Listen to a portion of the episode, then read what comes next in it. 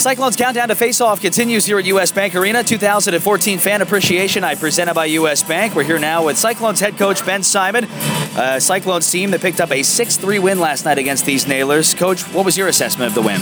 Yeah, I thought we came out very strong, and I thought we played physical, and I think that was one of our key elements of, you know, to have success against this team. And I thought we stuck together as a team, and again, our, one of our uh, messages was to shoot the puck, and I thought we did a lot of that and got to the net, and obviously once we shot the puck, had great chances and buried our opportunities that we did have. It didn't seem like it. There was any point in the game where you lost control of the game. Not to say that that ever happens, but you, you controlled the tempo from pretty much the outset. Is that how you felt as well? Yeah, well, they're a good team. There were times, you know, every game's ebb and flow, and there were times where we got caught in our end and a little bit of uh, defensive zone breakdowns, but you're going to have that in any game. But I think if we correct those a little bit and continue on the, uh, you know, the quick transition game and offensive game that we have already, I think we'll be okay tonight. It seemed like last night the Nailers at times played a bit over aggressive. Is that a focus for tonight as well, and try to catch them doing the same thing? Yeah, well, they're an aggressive team. They come at you, and you know they're they're not afraid to admit it. They come hard. They, they we know they're coming hard. They're physical.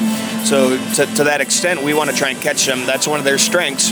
But at the same time, it can be a double-edged sword. It can be a weakness. So you know, when they're coming so aggressive hard, we may be able, if we quick transition, we can catch them on odd man rushes and odd man breaks, and you know, that's our goal tonight is to catch them being too aggressive and forcing things and capitalizing on those chances. You've had a bit of roster shuffling over the last 24 hours. Give us a rundown on some of the lineup changes for tonight.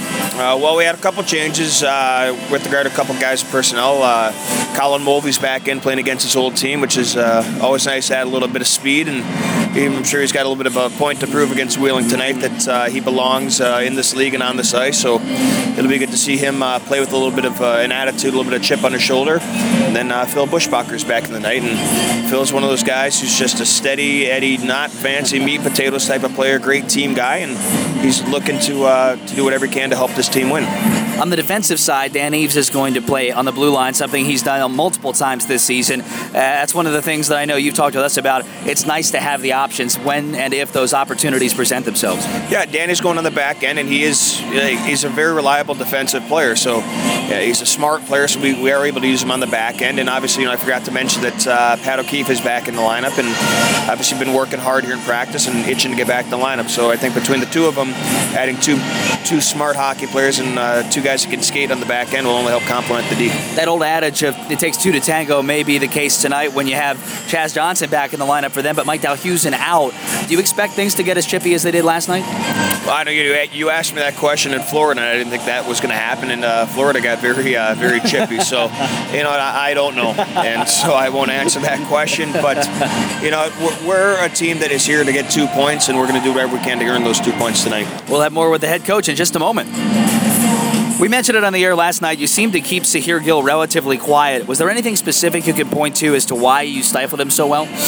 No, I, you know we weren't pinpointing him at all. I mean, he's one of their key offensive players, no question. But uh, I think just being aggressive, being physical, especially in the D zone, taking their time and space away negates a lot of uh, opportunities for any player. So it doesn't matter who we're playing against, what line. It's really just trying to eliminate the the time that they have and the space they have to make plays.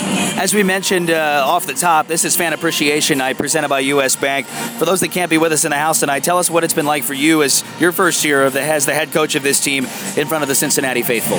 Well, it's been a great year for me personally, and to be able to come in as a, as a rookie coach in this league and be welcomed by such a great organization and a great fan base is it's been it's been great for me. So obviously, as a coach, learned a lot and uh, developed a lot. I think, and uh, as a team, I think progressive we've gotten better through, as the years gone on. But you know, from day one, these fans have been very receptive to what we've been trying to do on the ice and in the community as well. So obviously, without these uh, these people, our jobs are uh, are nothing. So hopefully, uh, we can show that uh, we're appreciative of that tonight and get two points for them. Best of luck tonight. Thanks. Thanks, Nicholas. That's Cyclones head coach Ben Simon. We'll get scores of other games on the other side of this timeout. You're listening to the CBTS Cyclones Radio Network.